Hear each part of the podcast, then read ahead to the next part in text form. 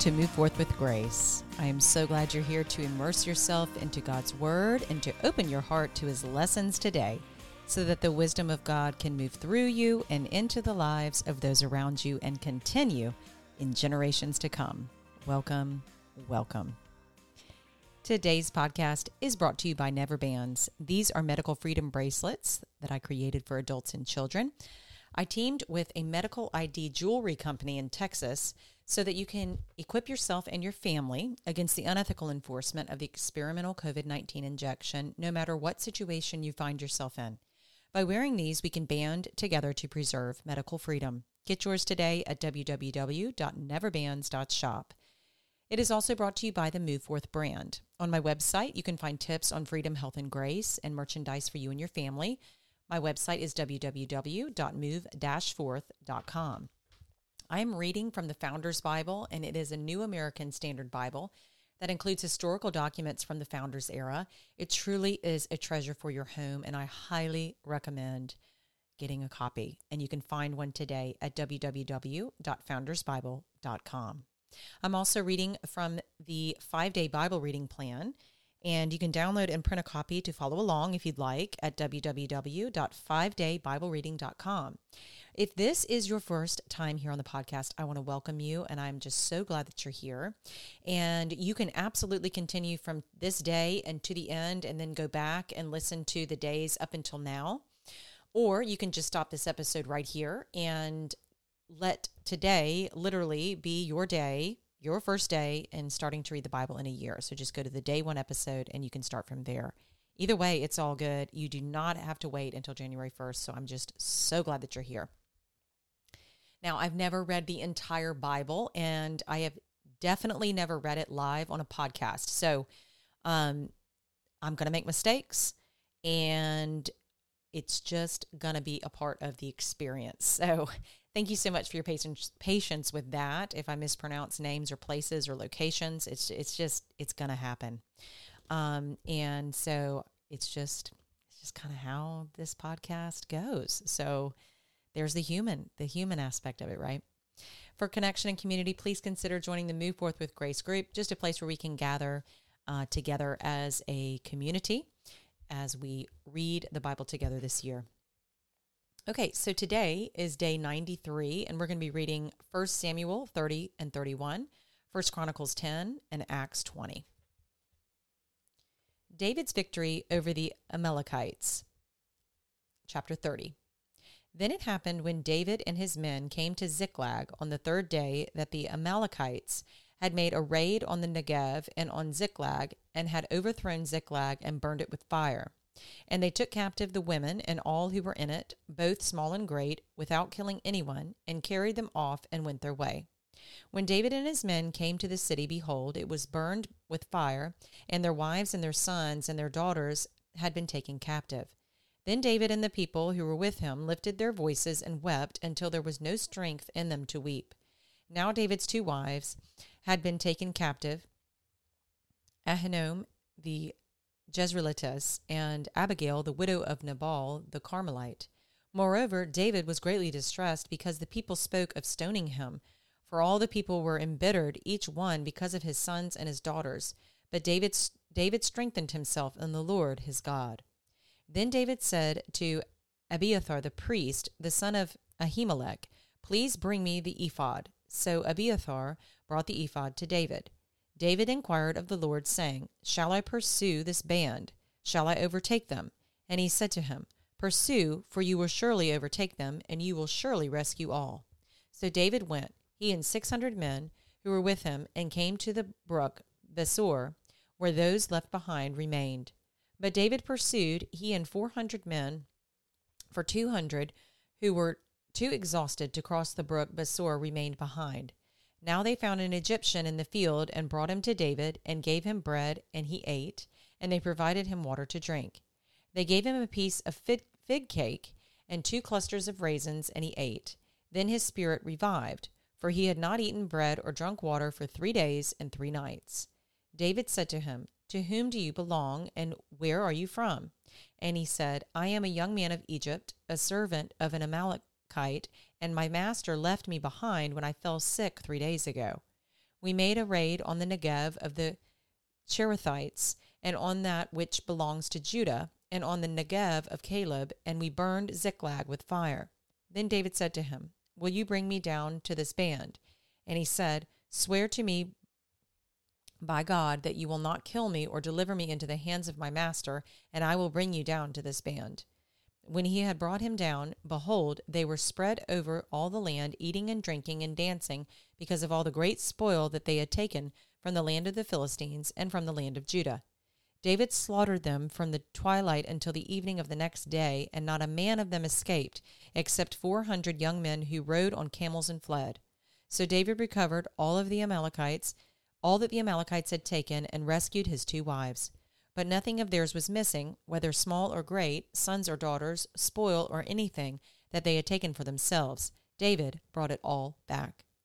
So David had captured all the sheep and the cattle which the people drove ahead of the other livestock, and they said, This is David's spoil. The spoils are divided. When David came to the two hundred men who were too exhausted to follow David, who had also been left at the brook of Besor, and they went out to meet David and to meet the people who were with him, then David approached the people and greeted them. Then all the wicked and worthless men among those who went with David said, because they did not go with us, we will not give them any of the spoil that we have recovered, except to every man his wife and his children, that they may lead them away and depart. Then David said, You must not do so, my brothers. With what the Lord has given us, who has kept us and delivered us, and delivered into our hand the band that came against us. And who will listen to you in this matter? For as his share is who goes down to the battle, so shall his share be who stays by the baggage. They shall share alike. So it has been from that day forward that he made in a statute and an ordinance for Israel to this day. Now, when David came to Ziklag, he sent some of the spoil to the elders of Judah, to his friends, saying, Behold, a gift for you from the spoil of the enemies of the Lord, to those who were in Bethel, and to those who were in Ramoth of the Negev, and to those who were in Jattir, and to those who were in Aroer, and to those who were in Siphmoth, and to those who were in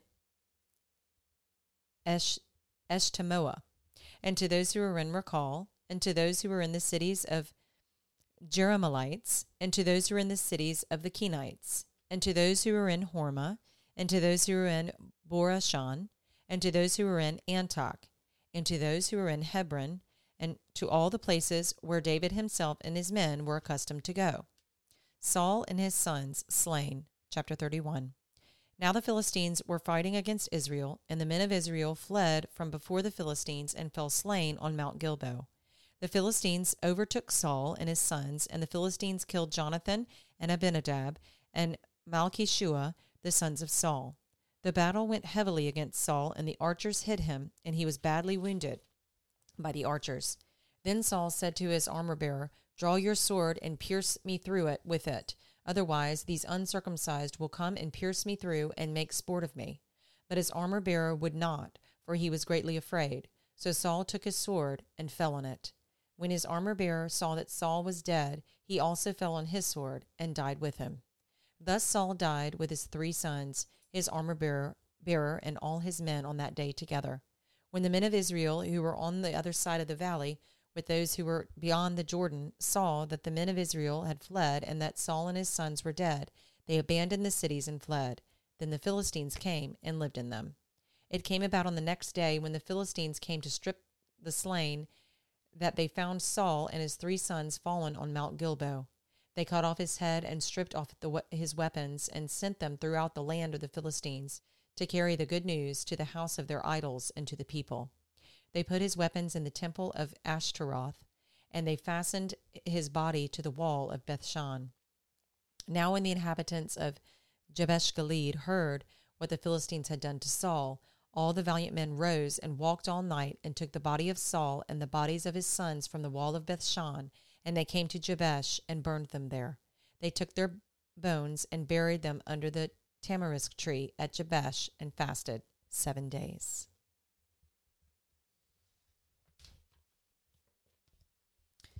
First Chronicles chapter 10 Defeat and death of Saul and his sons.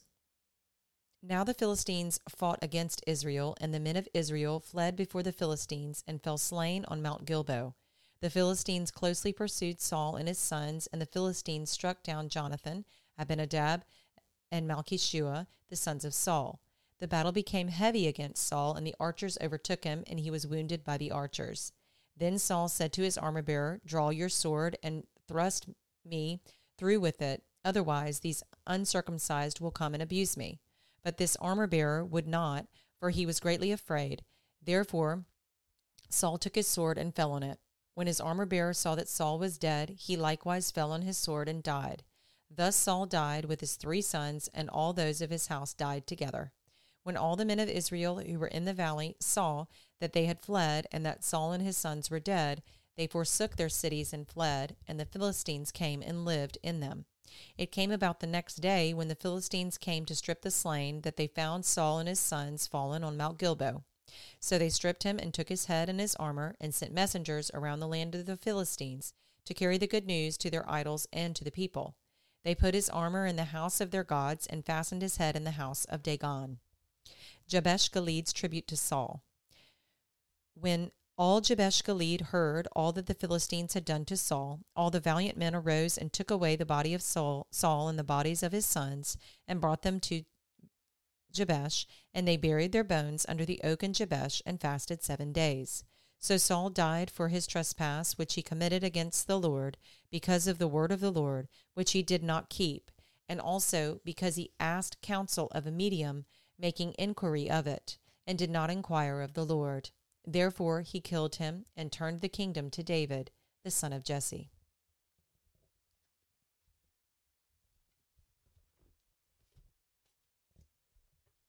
Acts chapter 20 Paul in Macedonia and Greece. After the uproar had ceased, Paul sent for the disciples, and when he had ex- exhorted them and taken this leave of them, he left to go to Macedonia. When he had gone through those districts and had given them much exhortation, he came to Greece. And there he spent three months. And when a plot was formed against him by the Jews, as he was about to set sail for Syria, he decided to return through Macedonia. And he was accompanied by Sopater of Berea, Berea, the son of Pyrrhus, and by Aristarchus and Secundus of the Thessalonians, and Gaius of Derbe, and Timothy and Tychicus, and Trophimus of Asia. But these had gone on ahead and were waiting for us at Troas. We sailed from Philippi after the days of unleavened bread and came to them at Troas within five days, and there we stayed seven days. On the first day of the week, when we were gathered together to break bread, Paul began talking to them, intending to leave the next day, and he prolonged his message until midnight.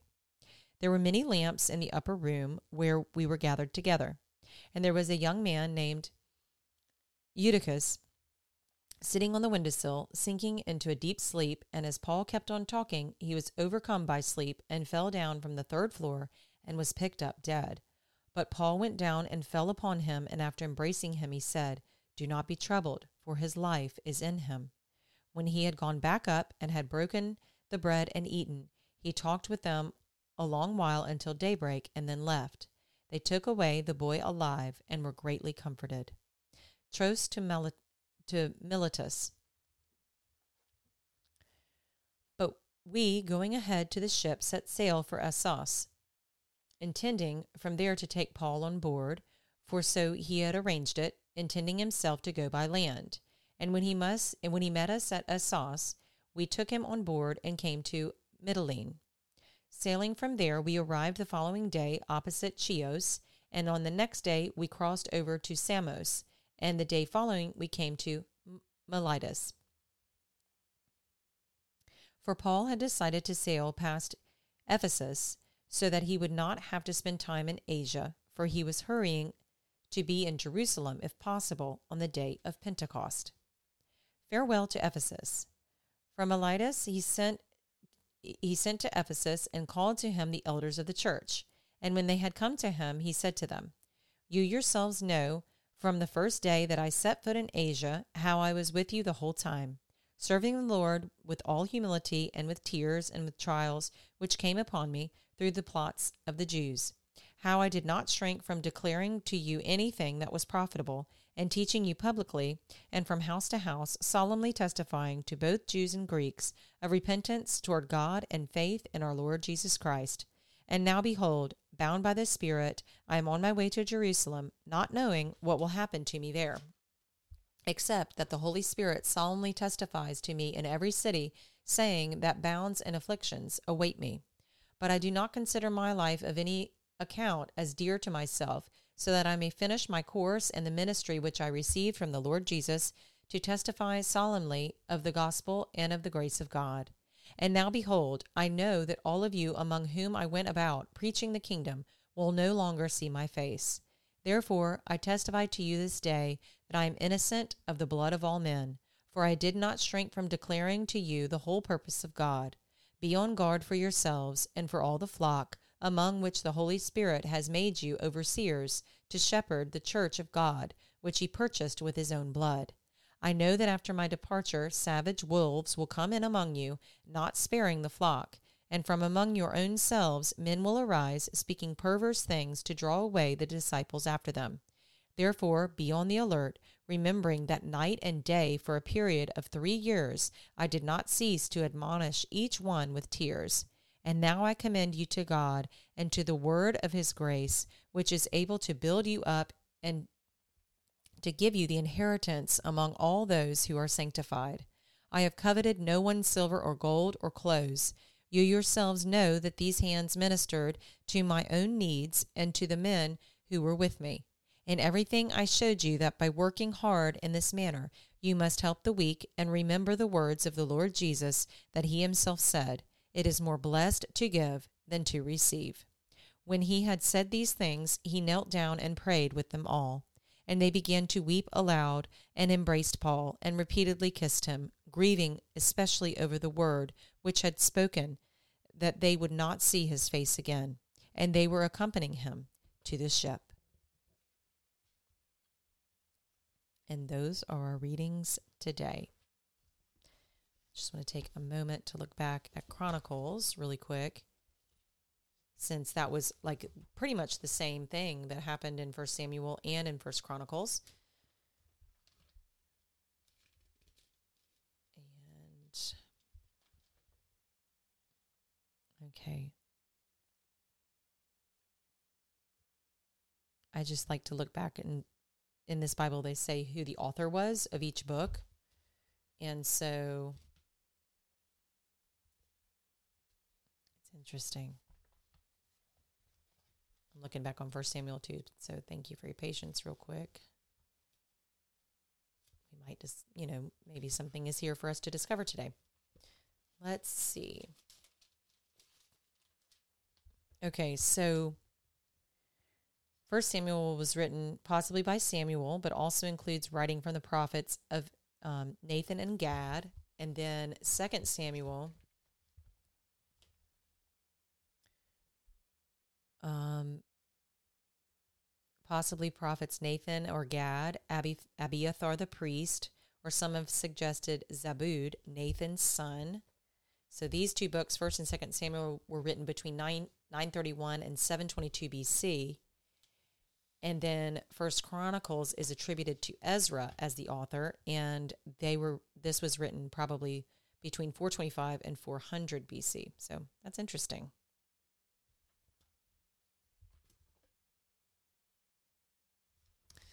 Anyway, I found that I found that interesting today that um, in this uh, Bible reading plan, you read the same thing twice in two different books. So just wanted to point that out. So there's something that hey, I definitely learned something new, right? That I'd never learned before. So let's go ahead and say a prayer.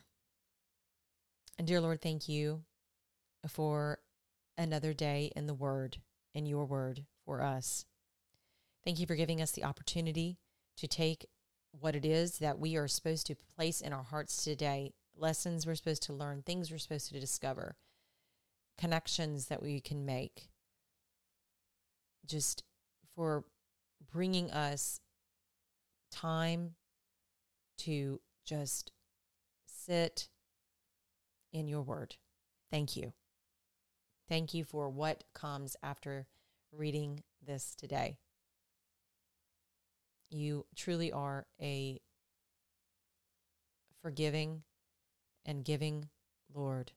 And we are just so blessed to have this opportunity to choose to just be in the presence of this of of your your book. Thank you. It's in Jesus name I pray. Amen. Well, that concludes our episode for today. Thank you so much for being here, for doing this. You're doing amazing. What a what an incredible journey. An important journey. It it really I, I don't even know what else to say, right? I mean it's that that amazing. I look forward to being with you in the next episode. Take care.